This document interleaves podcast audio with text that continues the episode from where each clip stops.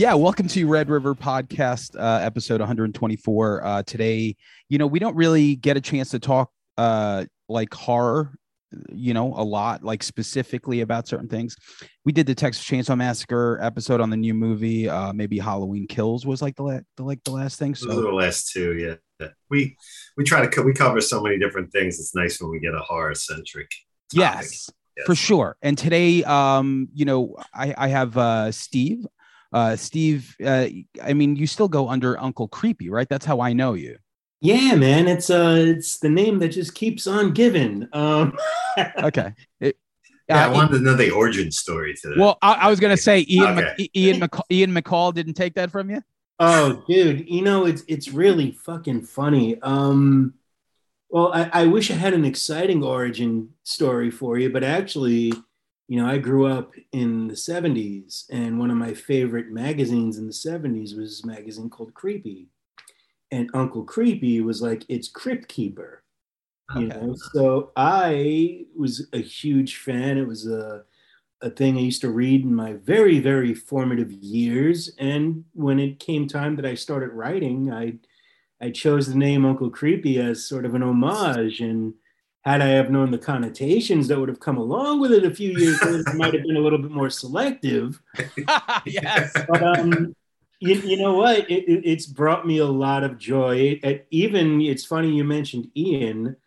Uh ian's wife whom i don't know i, I do not know ian mccall. I did He, not he's he's a UFC fighter for Oh, I. I know who he is now. But um you know his wife used to tweet me thinking i was her husband. And i'm like lady i'm not your husband That's I funny. don't, I don't know what to tell you.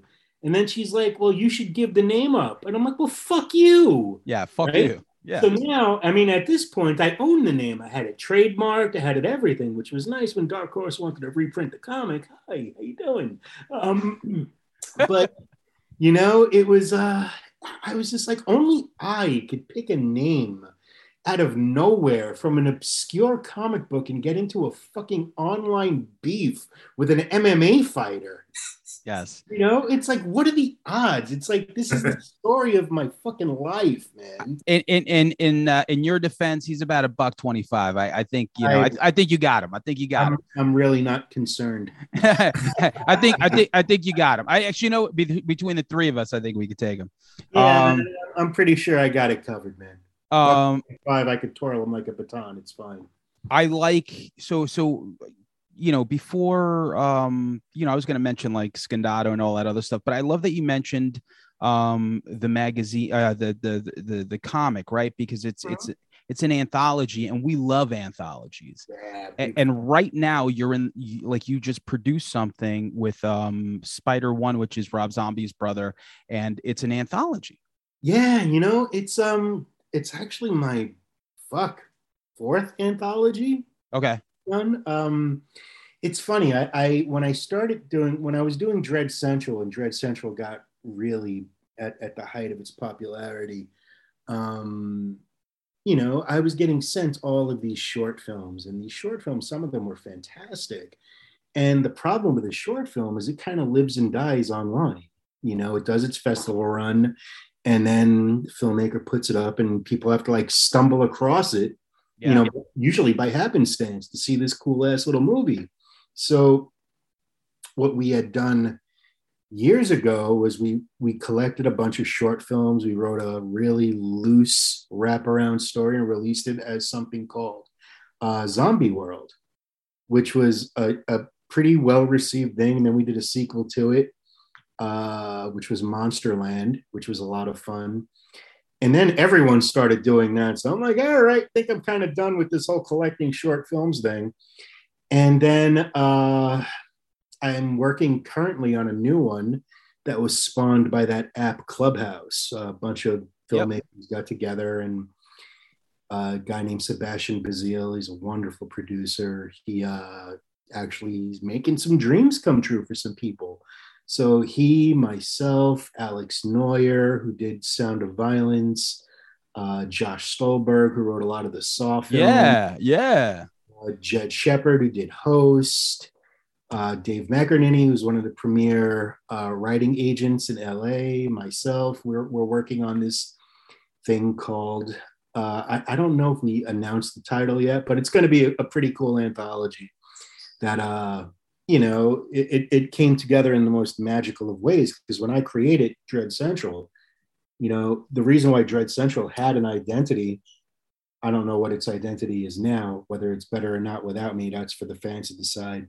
But when I was the one on the watch, uh, my main priority was to make sure the indie filmmaker got as much spotlight as the studio filmmaker and to you know be away from dread central i ain't gonna lie i missed that mm. and when this opportunity came by to work with seb and jed and alex and dave and, and josh I, I jumped at it i'm like all right well this is just a logical extension of helping young filmmakers and i'm all about that and you know, while that was happening, I, have been friends with Spider uh, for a long time. Really, really talented musician. You know, Power Man Five Thousand. Yep. Uh, and he's like, "Hey, I got this thing. Will you take a look at it?" And I'm like, "Sure, man. Yeah, I'll watch fucking anything. You know, I don't care. I'll, give me some shit. I'll watch it." Oh yeah. And uh, I was like, "Wow, this is really good." And then we started talking about what he wanted to do with it and then what it was going to be. And then he, we, he ended up turning it into a, a feature length film. So I was like, dude, if you're going to go 45 minutes, you might as well go 80, you know, and, and do a feature. And that, that was the thing. And it took a little while to get uh, the right people behind it, but RLJ Entertainment picked it up and it's premiering on Shudder on August 2nd, which is exciting. And I'm really happy for Spider and especially Chrissy Fox, his production partner, who uh, stars and edits and scores. I mean, you want to talk about a talent to keep your eye on, man. Chrissy Fox, holy shit. This this lady can do it all, and it, it's amazing to see. In Spider, I think people are going to be really, really surprised when they see what a tremendous eye for the camera he has and his storytelling abilities and his writing is just really really cerebral and top notch I, I, liken it to kind of i would say night gallery like around that rod serling kind of vibe i mean basically allegoria is about tortured artists you know and every artist, whether you're a podcaster or you're a fucking writer or you're a filmmaker, we all have our demons, man. Holy and, uh, shit. Allegoria explores what happens when those demons go a little bit too far. And it was just a really good idea. I hadn't seen anything like it in years. I think people are going to be, I mean, listen, the the first thing everyone's going to do is, oh, well, let's compare it to Rob Zombie's movies. And it couldn't be more different. And I think that's one of its strongest points because you know there's only one Rob Zombie. You know, he makes his movies. When you see a Rob Zombie movie, you know you're watching a Rob Zombie movie. There's no Definitely. question you're watching a Rob Zombie movie. And Spider has his own flavor. And he's worked with so many. I mean, Scout Taylor Compton's in it. The cast is great. The acting is great. Just won an award for best special effects. I, I just love that um you know as like a musician and I think like me and like Brian was a musician but like we we were all like like like you said tortured artists like it's it's so relatable basically like you know you like I, I can't like I read the plot and I was just thinking like man what a really cool idea so like and the fact that like Shudder exists you know in in in the grand scheme of, of like horror like I like I I hate when people ask me, they're like, "Is it worth the five bucks or whatever the fuck they charge?" I was like, "Yo, are you fucking kidding me?" Fucking dollars. Yeah. I spend five dollars walking down the street. I don't even know where it goes. Yes. You know yeah. the price of two cups of coffee. Not even one. I don't know where I don't know where you're living. It's one. gas station, son. Gas station yeah, you, you, go to coffee houses that actually serve coffee, I guess. Because the ones I go to, yeah, twenty five dollars for something uh, I can't even pronounce. So I mean, yeah, I it's, know, it's it's so worth it. It's just like you know, for for people like us, because we're all kind of like the same age. Yeah. Um, we're all basically like you know, like I'm in my mid 40s, and you guys are like a little bit ahead of me. But Who like, said that was okay? First of all, I mean, what? it's a meeting this whole getting older thing. I- yeah, I don't get it, man. And get the memo. yeah. I'm listen. that- Um, We, we're just Gen X. We got the memo, but didn't give a fuck. We're like, yeah, that's I'm I'm fucking finishing up this uh you know uh, this podcast to then go play a show in Queens. So it's like I'm still kind of doing everything I, I've been doing since I was 20. Um, but yeah, me too. yes, you know, and and and it's just like so w- growing up, like I mean, the video store was so awesome, you know, and now like you have Shudder, and it's like there, there's so many cool things on Shudder. Like I just recently watched. I know you just recently watched Firestarters, so we could talk about that. But I just recently watched The Sadness, and it's like, man, I waited for that movie to come out forever. Um, I I don't know if you guys got a chance to watch that. Tonight, I'm going to watch it actually. There's a there's a quote on the cover like the best zombie movie ever, and that's a big boast, you know. So I'm kind of I'm Yeah. curious, but that that boast alone kind of turns me off a little bit. It turns I you kind off- of take Romero stuff. Whenever I hear that, I take I put it on this like upper shelf that's like not talk. It, it, nothing's touching this. And now after Romero, like yes, Yeah. A AR after Romero, then I'll judge like what's the best of all time. like the Dead, that film I love. The, uh, the Oh, one the in dead was good. There's certain ones that are fantastic, but Romero is just. The And I know you're a huge Romero fan, obviously. I was so- in his last zombie movie, man. I was a feature. Yeah. So I got to chow down. That was amazing. That's amazing too. Uh, because I know it was like you and Mike Felsher, right? Mhm. Yeah. And the Uh, best part about it is now I dropped all that weight, so I could say all that fat was special effects. Yeah. I'm trying to I'm trying to catch up to you. I'm trying to catch up, trying to drop Not some. easy, man. It's a daily struggle. Trust me. It you know, it I yeah, it is. It's just like I like food and the older I get, like it's like you know what it is? It's the only vice I have left. I've had the same girlfriend for 10 years. I like I, my life is just pretty much like you know, like pretty regimented. And the only thing, like, I don't drink, I don't do drug, like, I'm just like, I like food. Then I guess that's all I have left. It, it's it's funny because when I was growing up, my dad was a raging alcoholic prick. You know, he used to kick my ass every fucking day of his life. He was an abusive bastard, and I don't. People always assume that I I drink or I smoke pot or I do, but I don't do anything. I'm as straight edge as straight edge gets, and but I I also don't mind being around it. You know, it doesn't bother me. I don't feel tempted by it. Me neither. Yeah. But what I didn't realize is my addiction became food. Yep. You know, and it is an addiction. And the problem with it is, you know, you need to eat. It, it's you can't. I mean, you don't need to smoke pot. Well, sometimes you do, but you don't need a shot. No, sometimes you do, Yeah. but you you need to eat. You know, so I mean, I, I did everything I could to avoid finding out how much of that addictive gene of my dad's that I had, and I didn't realize that I was building a new addiction, you know. And thankfully, it, it I decided to lose 160 pounds at 45 years old. Wow. And it was Wow. really easy, totally easy at 45. Let me tell you. Really God though, bless. like I mean, like a buck sixty five is like a, a person. Another person. Yeah. Yeah, it's It's so just out of, just out of curiosity, like how the fuck did you Ah. do that? All right, here you go. There's the here's the turnkey secret. I tried every fucking diet you can imagine. Okay. None of that shit worked, dude. None of it. I mean, eat keto meat, blah, blah, whatever the fuck. Listen, I'm Italian. You tell me I can't eat pizza, I'm out. Yeah. I'm just out. I, I- I've lost interest in whatever the fuck you have to say.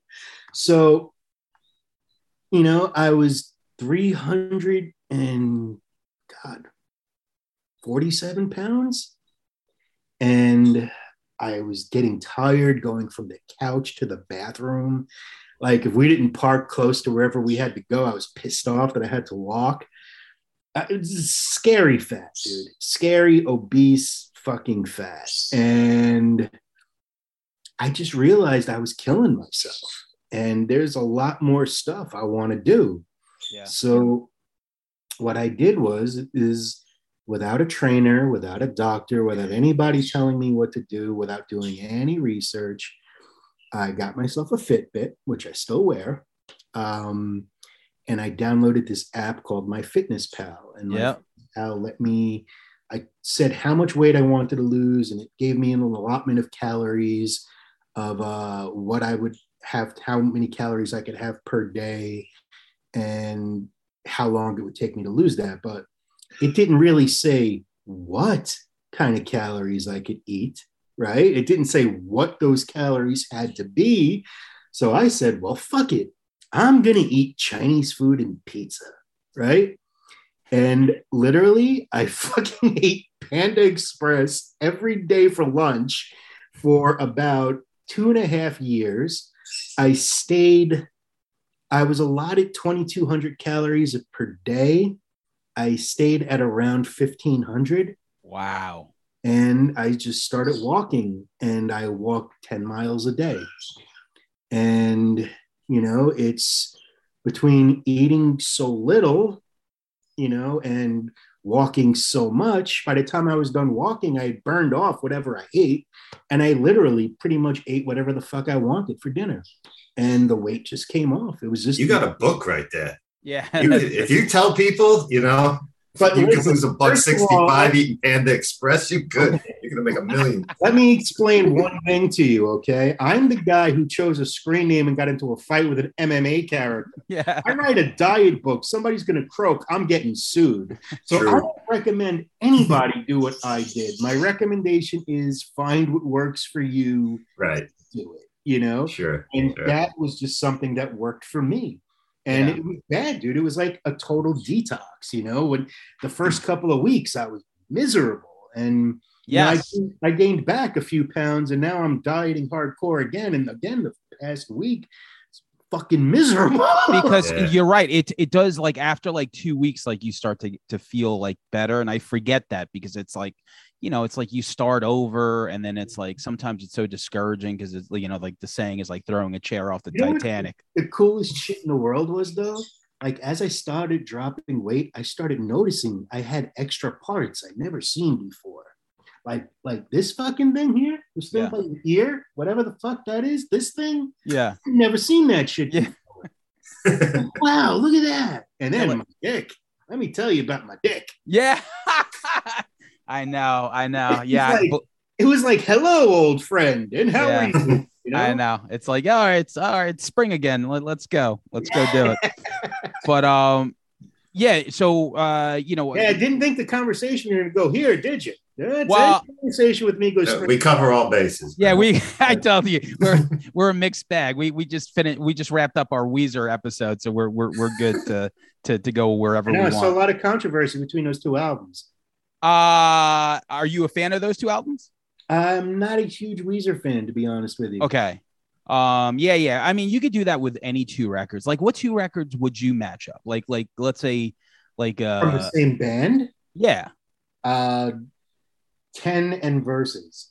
Mm, Oh, oh, that's I great. So I have that in my notes because I was going to ask you because I, I went through your playlist.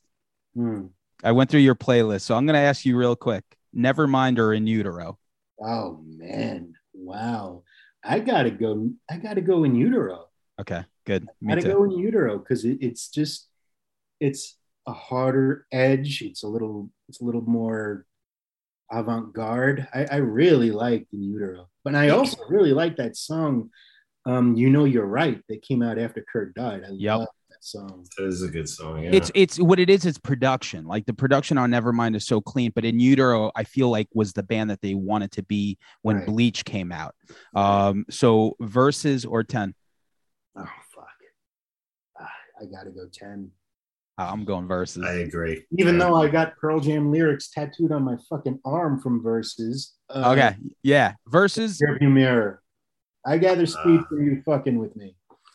Um, I- versus is just like and i just uh, did a revisit of the first three albums um you know and, and i was 13 when when 10 came out so uh that was like 91 and it's just man it, big deal but i feel like man when Vs. came out it just kind of blew me away like daughter and like all those songs were just so goddamn good um and wh- what do you think of the um of 20 of the documentary I liked it. it. It's funny. I'm a huge Pearl Jam fan. I love every album they've made because every album they've made has been consistently different and they try different things musically. And I Yeah. always that about them. But it, it's like I loved Pearl Jam 20, but it it kind of ignored like three records. You know what I mean? It's like, hey, remember remember when like fucking this, this record? I forget which ones they were, but I was like, wow, they just kind of glossed over like at least fucking five years, you know. But I guess I, it, it, I like PJ Twenty because it has a lot of really crazy footage in it, like um, Eddie and Chris like wrestling and him dancing with Kirk. You know, there's a lot of really interesting things you see in there that you wouldn't have seen otherwise. I loved it too. Um, and the last one I'm going to ask you because I know like a perfect circle, love them, right? And I love the quote that you posted somewhere because I completely agree. You're such an inspiration, such an inspiration for the ways that I will never choose to ever. Yeah, so good. You know what's uh, funny? I had that in my signature, like like back in the day, and on message boards, and people always thought I was insulting them. They didn't realize it was my signature. I'm like, are you fucking that dense? yeah. I wasn't sure because uh, also like I, have listened to like some old interviews and I wasn't sure if it was almost like a like a father reference or, or stuff too, you know, that like connected with you as well. Yeah, I, I uh, anything pretty much. A lot of songs remind me of my dad. Uh, Filters take a picture reminds me of my dad. Uh, of, of course, anything. You know, why go home? Even though it's about a, a girl, I always relate it to.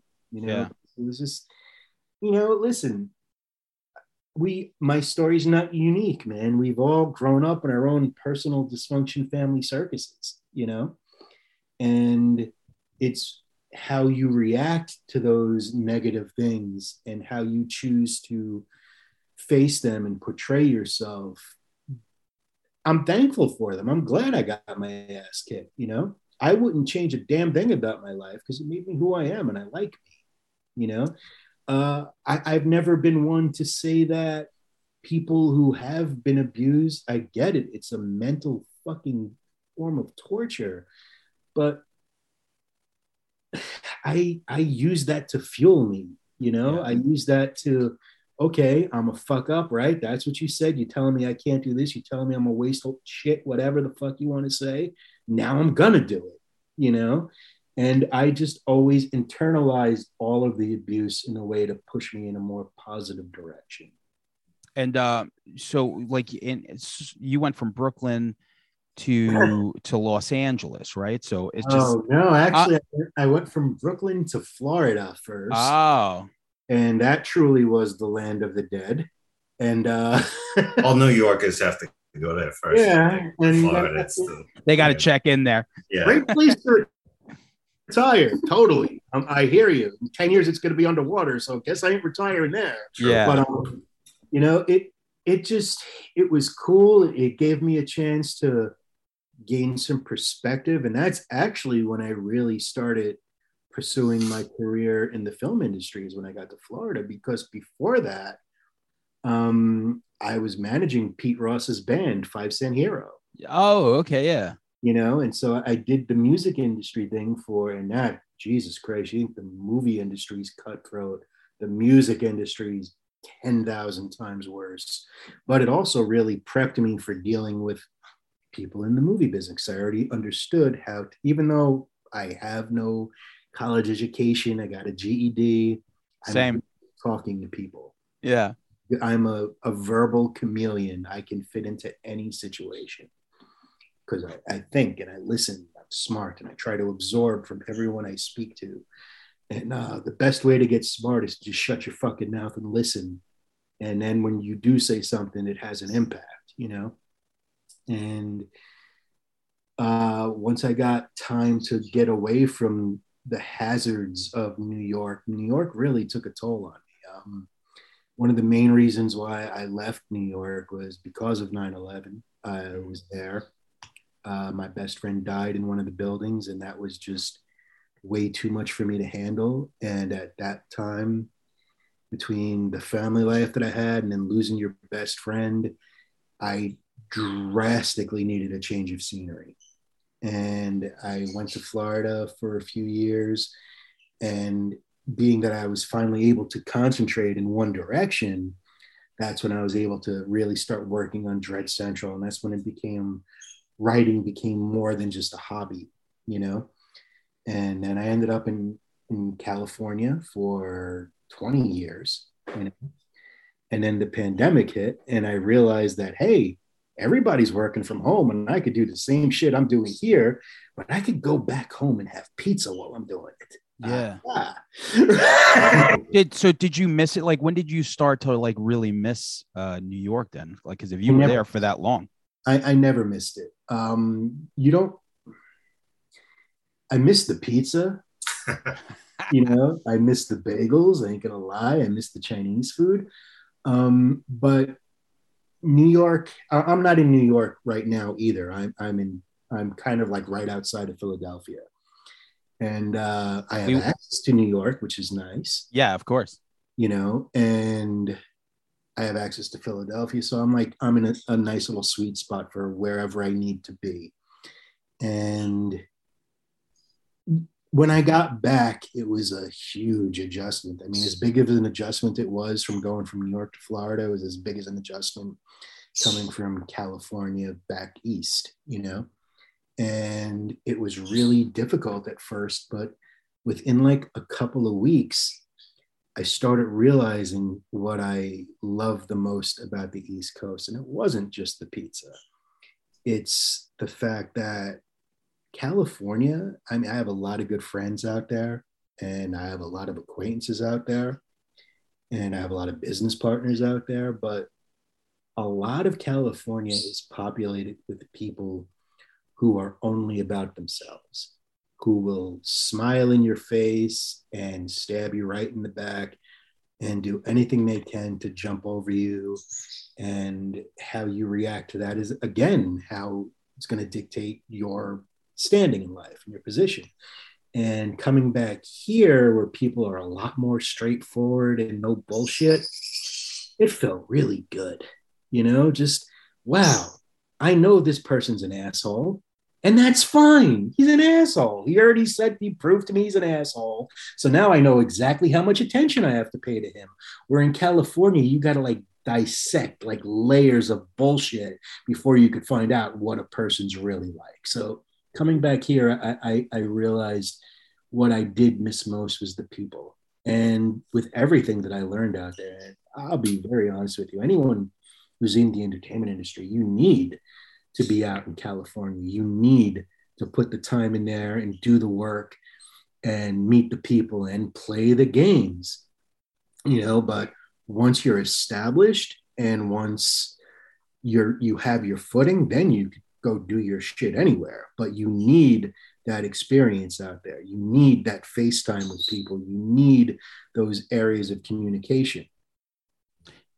I was gonna say, I mean, just you went from from there. Um, you know, I I've never been there, but I we do have a mutual friend that still lives out there, and Good uh, Mexican food. Oh, okay. Yeah, listen, I'm I'm a fan, but um, our, our we have a mutual friend, and he was sending me some dread stuff, um, some movies around the time. Rob that- DeLuca. yeah, yeah, Rob G. That's that's that's the homie right there, and he sent me a movie that I absolutely fucking love to this day, and I wanted to talk to you about it. Harpoon. Oh, Harpoon is so good. awesome. fun little flick. Yeah. It's a fun little flick. I, I mean, full disclosure, uh, my tenure with Dread Central didn't come to the best end, Okay. and Terrifier was kind of like my swan song from the company. What a swan song. hey, if I had to go out, that's the way I'm going out, you know, Yeah. making a statement. And um, everything they released after that, I had zero to do with. You know, uh, the only two projects I brought to the Dread label were the Kane Hodder documentary Yes. and Terrifier. And Terrifier, including Rob G. Rob G did not like Terrifier I know. And and Rob made my job real fucking hard with Terrifier. And I will. Oh, I love Rob though. I I would never say Rob. You know what? He's a great guy. He's been through the ringer. Yep. We all have, and he's still punching. So God bless him. But yeah, I'll call him on his bullshit. He did not make my life easy with Terrifier. Nobody did. It, it got to the point with that movie where I I literally had to say to the powers that be, if this movie doesn't perform like I know it will, I will quit. And you could have my portion of the company. That's how confident. And that was after 18 years of my life working on Dread Central. I believed in Terrifier that much. We and You were right. I mean, it's it, it's. I remember seeing it, and it just, God, it reignited all that '80s slasher love that I grew up on, and it just it looked so gritty. It had this great character. Everyone I know loved it, and even I would say part two, which we'll ask you about. Uh, it's it's the most anticipated horror movie I can remember in recent history with my friend. I mean, like everybody is starving for this. You know, I, I can't even begin to tell you how much that means to me personally. Um, in, in regards to the original Terrifier, uh, like I said, it was a tooth and nail fight for anyone to pay attention to that me within the company. You know, and I'm the dude spearheading the company supposedly, right? and it was a really interesting thing. And I'm writing a book. I'll get into detail in the book, but um, it, it, it, I just knew it was the right movie at the right time with the right character, and there was a lot against it. I mean, when Terrifier first came out, Stephen King's It was huge, right? So now you have another killer clown movie, and I'm like, no, this is different. This Yeah. is so fucking different. Mhm. And what Damien Leone created was the best 80s style slasher movie without trying to make an 80s style slasher. movie. Yes. He understood what the formula was, but he didn't mimic it. He just No. knew his move, Yes.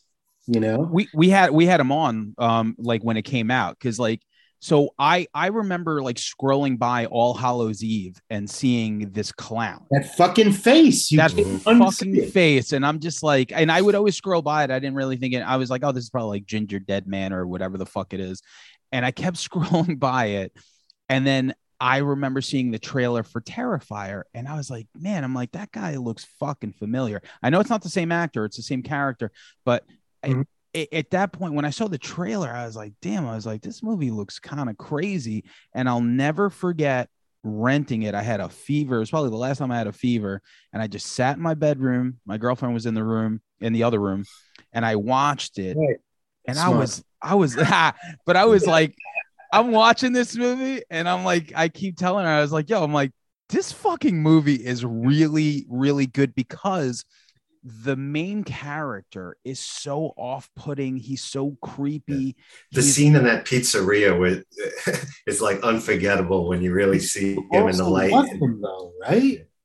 I mean, when we were taking submissions to put out the first Dread Central movie, um, I watched like hundreds of movies, and none of them connected with me. And you know, Dread Central at that time was my baby. This is my child. You know, if I'm going to put something that's an offspring of my child out there, that shit has to come correct because I care. yeah, yeah. And um, I saw Terrifier, and then I shut it off, and I, I sat there for about ten minutes, and then I put it back on, and then I watched it again, and I shut it off. And about ten minutes later, I put it on again, and I sat through it a third time, and I it I said, "This is it, this is the one."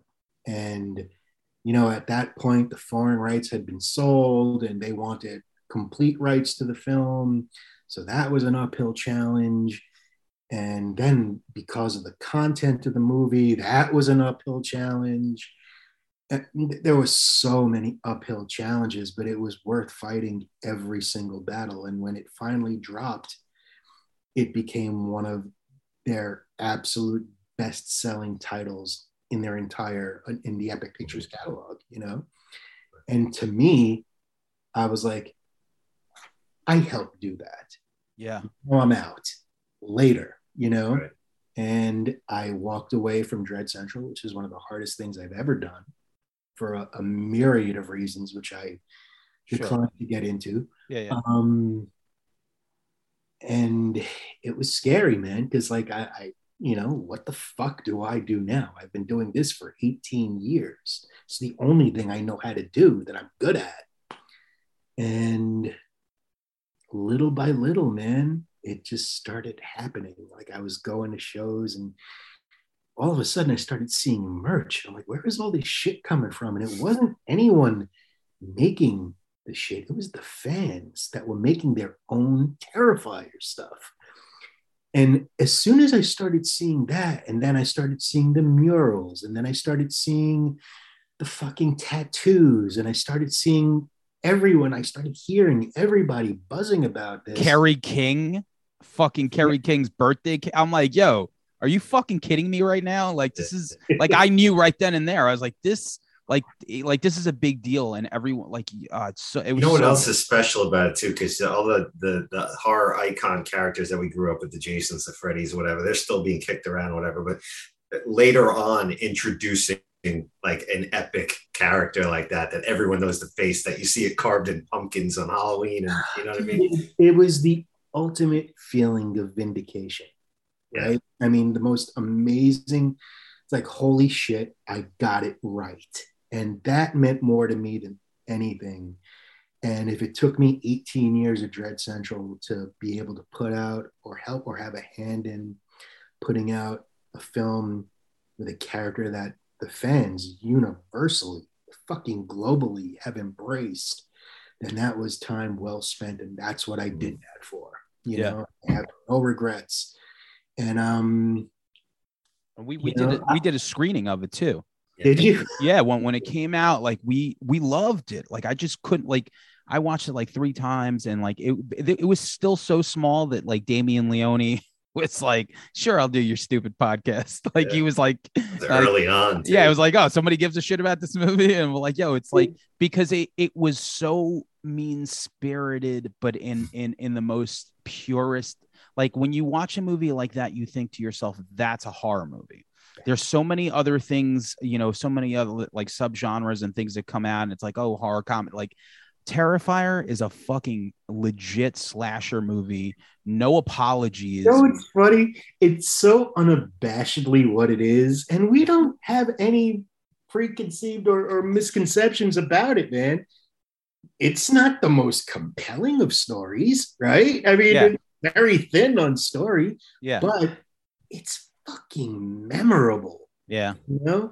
And it hits, and that character, David, is fucking David Howard Thornton, who plays Art the Clown. yep You know what the funniest thing? He is the nicest guy on the so nice i He's so like nice ridiculous, and he can flip that switch and be completely evil within like three seconds. Yeah. and he doesn't have to say a word. He does it with his face and his background as a mime is what helped him be able to convey all of this emotion without saying a word. And I, I think what Terrifier, listen, no one knew it was going to be a cult hit. And the pro- everybody's always, I see the term and I've seen the term horror icon, the newest this, the newest that, thrown around by studios, by this, by that. It never works like that, man. It's not a studio. You can't declare something to yeah the next thing. It's the mm-hmm. fans that Fans. have Yep. It's got to happen organic, or it doesn't Yeah, stick. yeah. Yeah. the, the studio, the filmmakers, we have nothing to do with that shit other than making the movie. It has to be embraced. And luckily, knock wood, people have really embraced it and embraced it on a level. I mean, I see little kids dressed up as Art the Clown. you know, and then there was the whole misogyny thing that people say about it, you know, because we have that one memorable kill, but it's in there because it's a memorable kill, Oh, yeah. yeah you know? also like like the guy like you know whenever someone brings that up i'm thinking like i feel like he like didn't he like decapitate the fuck out of like dudes like the whole i'm like i don't know why you're pinpointing on that one obviously because it was very impressive Vagina. yeah Vagina. yeah but- it was it was very the, the, Catherine was all about doing that scene. She hung there upside down for a long time. And you know, I see hundreds of women now dressed up like Art the Clown who don't think it's misogynistic, who just thinks it's a good kill. But that's not to say we didn't have to some prove a little something with the sequel when it came to how bad the guys get it. So use temper your expectations. There could be a little bit of a leg squeezing on the male part going on. In, in a few moments. You know, Can you announce anything about when we might be seeing that, or is it Uh, too? Damien has put it the best. Damien said, expect around Halloween, but if it comes out sooner, be happy. You know? and that. Um, you know, it, it's still in post. It's in the final stages of post, so it's almost ready, you know, but even then it's distribution and this and that. So there's still a long way to go. But what's special about it to all of us, and this goes from Damien to Phil Falcone to David Howard Thornton. Let me just give a shout out to Phil because if it wasn't for Phil, Phil Falcone, none of this shit would be happening. Okay. So he's the real hero behind Terrifier, one of the producers. This man is a fucking saint and putting up with us fucking lunatics and, and people like us who are lunatics. And um it, what's exciting to us is listen, Blumhouse ain't picking up fucking Terrifier too. Neither is Universal. Neither is Lionsgate. Yeah, no studio with any brains is going to touch this movie, okay? But the franchise belongs to the fans. It's the fans who, who made Terrifier popular, and it's the fans who we made Terrifier 2 for, you know, knowing that we have something to really live up to. And with two, we give you more Terrifier, you know, Awesome. and, And I- a and- lot of it, a and I- whole lot of it. yeah. He said it was like two hours and fifteen minutes or something like that. Oh, wow. Coming around there, dude. It's uh, it's, it's the Empire Strikes Back of fucking horror sequels. yeah, it's like it's like Art Corleone. And Yeah. just to, uh, I mean, another uh, great thing I want to, because we don't want to keep you forever here, but uh, uh, you were involved with the, the Never Sleep Again, the uh, Yep. the Friday, the Nightmare on Elm Street uh, documentary, which is fantastic. I mean, top as a someone who grew up with the genre, it was such a trip for me. And so well done. I would love to talk about what was involved in bringing that together. I mean, that must have been a massive undertaking. Oh my lord. Uh, several countries, several states, hundreds and hundreds of hours worth of footage. Um, when I did, his name was Jason. On Love, love that Another one. one. I, I was interviewed, and if you have the Tuesday two disc set, all my good shit's on disc two. I got it. Um, because I wasn't pretty enough for the movie. Anyway, I wasn't. I wasn't cosmetically pleasing. Uh, so look, look at you now. I know, right? Um, now I'm just so hugging. Um, uh, so the original director of that was a guy named Dan Farrands, and he worked. oh with, yeah, he worked with my good friend Andrew Kasch, who worked with me at Dread Central. And so many people I worked with at Dread Central are now working in the industry. And I can't tell you how proud of that I am. And these are people who are nothing but fans, you know. Now, Andrew Kasch edited fucking and directed episodes of Legends of Tomorrow. And everyone's gone on to do such amazing stuff, which is like, what am I doing? Anyway, um, jealous a little. Uh, but we Dan and I became fast friends, and Dan realized I knew my shit. And being that I had such a, a huge foothold in the genre with Dread Central, he asked me to come aboard and work with the team on Never Sleep Again. And of course, I love Nightmare on Elm Street. So I was all in, and that was probably the worst trial by fire project you could ever get into just because of the absolute scope of it. And, you know, we're sitting there with hundreds of hours of interviews, you know. And the, the interesting thing about a documentary is a documentary usually doesn't find its narrative until it starts getting edited, you know. And Never Sleep Again's narrative ended up being less Nightmare on Elm Street, although it is the focal point, and more or less the rise and fall of New Line Cinema. That is the heart and soul of that documentary, really. And credit to the editor on Never Sleep Again. Thommy Hutson, the editor, is the dude. He's also a writer. He he he's he's an amazing filmmaker in his own right. But Thommy Hutson found the narrative in Never Sleep Again, and if he didn't find that narrative, I I really have to doubt that it would have ever come out as good as it did. And it's won every conceivable award, just short of the majors that I could think of. And we're so blessed to have worked on that, but it also put us in a really precarious situation. And that situation was now everybody wanted us to do a documentary for them. And that was just such an exhausting experience. And we set the bar as high as it could have possibly went, you know. And Andrew Kasch, the co-director, ended up in the hospital. He was so exhausted by the time it was finally finished. And you know, it came out at four fucking hours. And we're like, well, no one's ever gonna watch this, you know.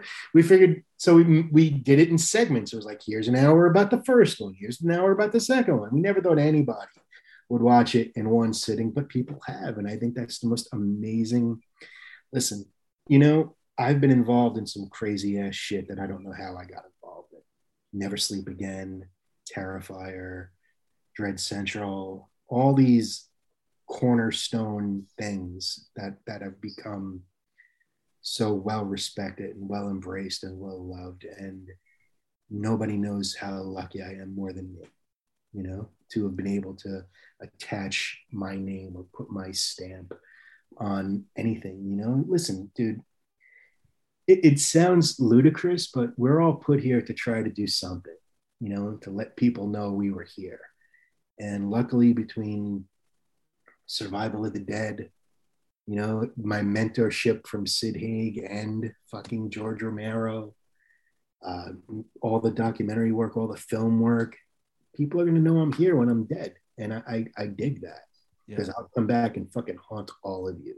But I, I think it's just like you know when you grow up the way we did. Like I know I know what a big deal Night of the Living Dead was for you. You know, like that whole story like you waking up your parents and all that other shit was so funny but it just like i think when you grow up with something that you give such a fuck about you're so passionate about you you just it's almost like you're like you're i don't know you're just you involve yourself some way because there's no other way. It's just the life that that that that you live that brings you towards these things you know? It's like it's like if you don't play in a band uh you'll create a zine or you know you'll direct videos or stuff like that you know? It's just like that that thing where you're in the right subgenre of film too because you know as a horror fan you know how once we latch on and love something we're down for life. Like there's no you know what I mean, are certain characters. You don't find like romantic comedy conventions or wow. like, you know what I mean? Like, man, I mean, you hear a lot from a lot of different sources and places how their fans are the best, man.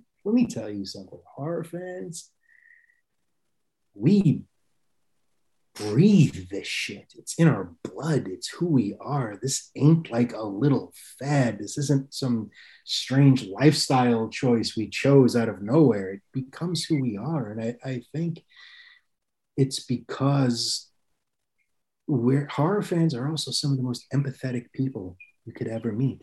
You know, we're so misrepresented by people who think we're lunatics or crazy people, or it's it, we're doctors, we're lawyers, we're the most empathetic people in the world.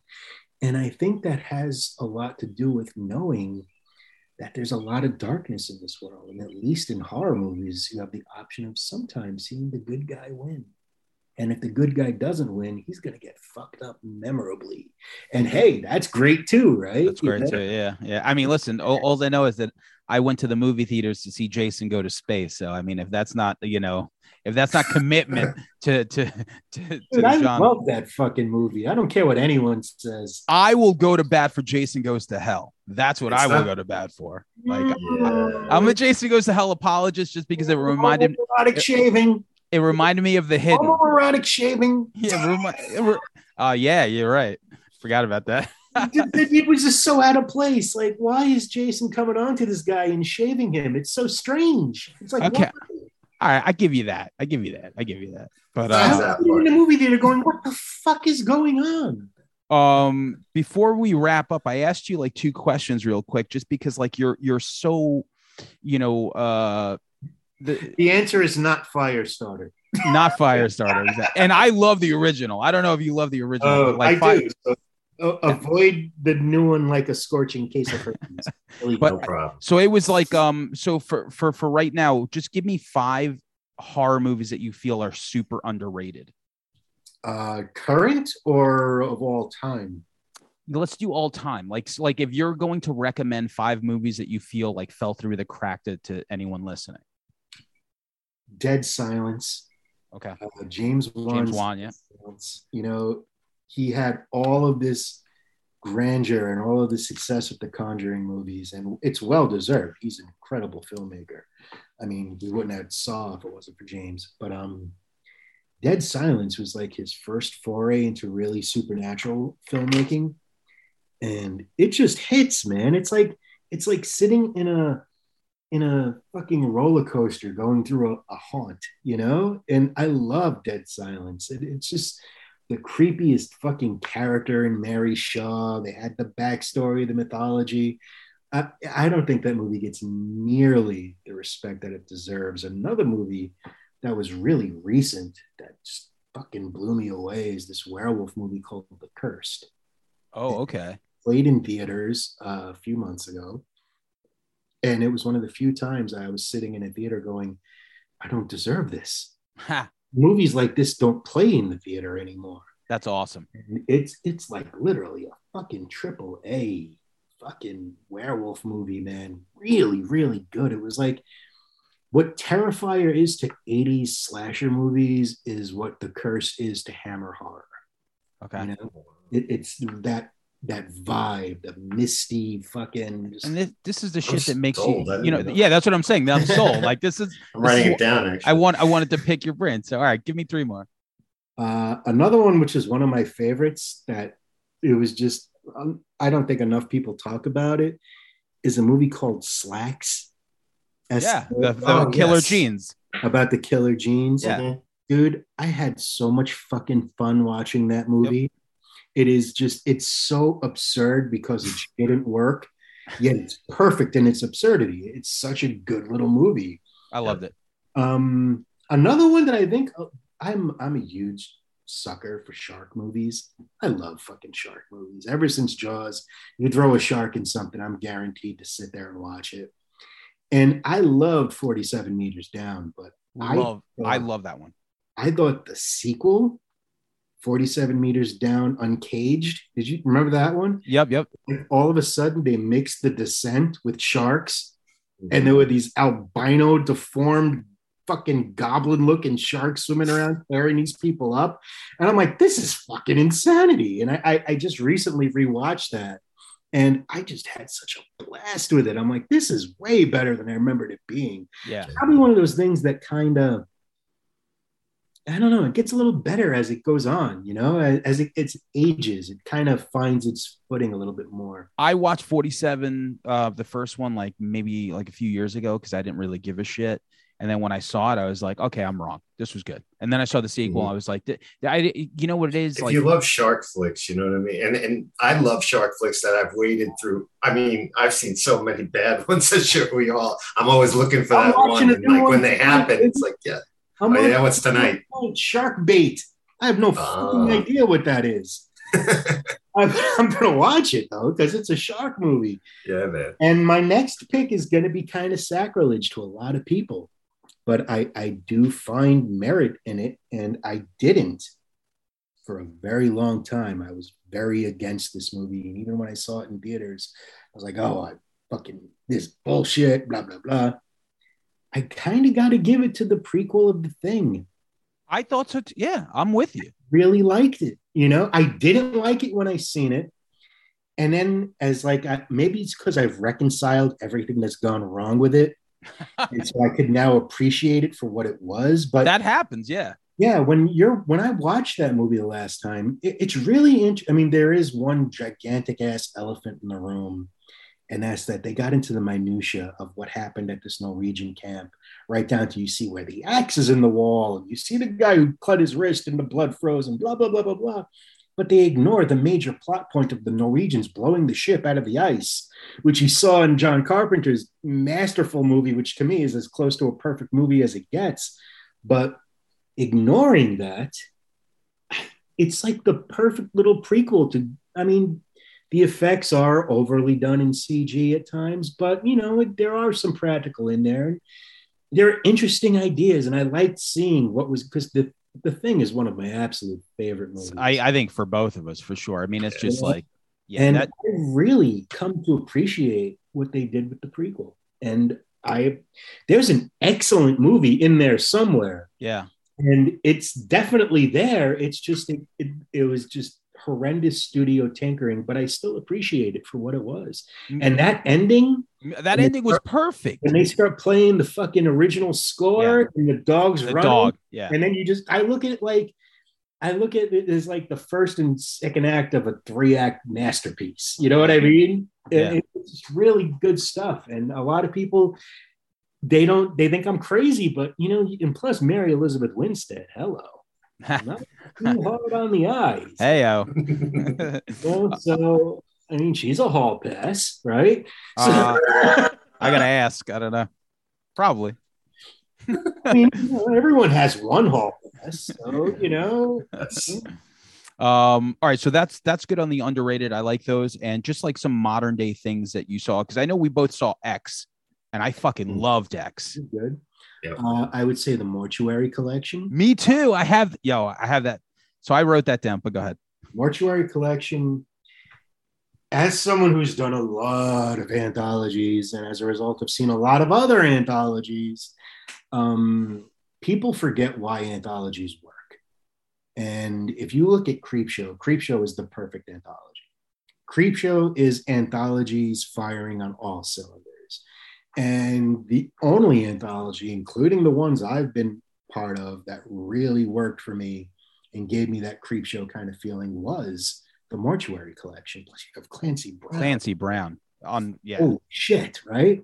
So I mean, just a perfect fucking. I, I just loved it. I, I loved everything about it. Another movie that totally blew me away was a movie called The Medium. It was on Shudder for a long time. What's it called? The Medium Okay. Okay. It's, Oh yeah, yeah, yeah. film. Uh, it's a take on possession that is just batshit nuts and scary. Really, really good stuff. Uh, off season, Mickey Keating's new movie. Great, great movie.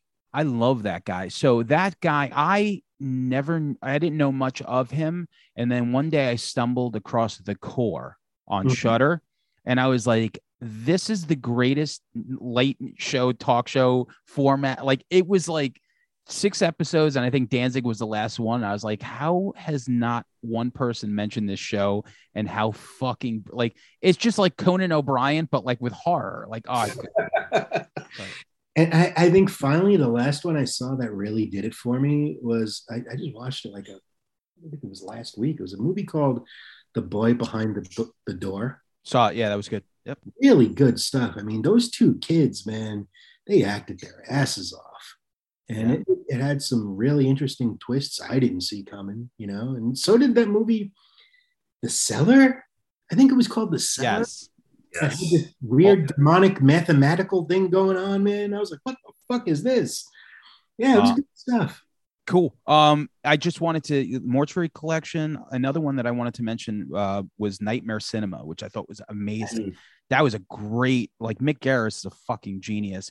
Um, and one that you were in, Chillerama. I love Yeah. Chillerama. Blink and you miss it. Um, I love You know? Chillerama. I had on this elaborate makeup because I was supposed to be in the scene where the guy comes up to the window and slides his face down it. That was supposed to be me. But uh, it was filming went late as it does. And uh, I was standing there and I wasn't going to be able to come back to the set. And so Joe Lynch comes up to me and goes, You know, Steve, I got this idea. How about, how about we fuck you up the ass with a ripped off cock and you spit up demon semen? okay. yeah, yeah. So yeah, that you know, blink and you miss it, but it's there, and I Yeah. knew it was there, and that makes me laugh every time I see it. I love Chillerama. I'm not a fan of werebears, I, Okay. I think that that Chillerama would be way better without it. Without it, yeah. offense to Tim, it just it just it wasn't as fun, and plus the musical aspect. I'm not big on musicals, you know. Yeah. And uh, you know, it was, it, I love Chillerama. Chillerama is is fucking Wadzilla is the fucking craziest. Was shit. that Rifkin? yes? Because Yeah. we're, he's our next guest.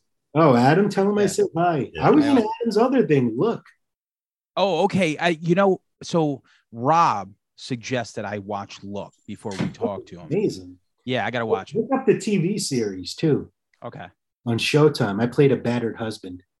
Okay. Um, I guess that's it. And uh, one more thing, uh, shitting in John Carpenter's bathroom. Anything you want to say about that? It was wonderful, man. I was sitting there.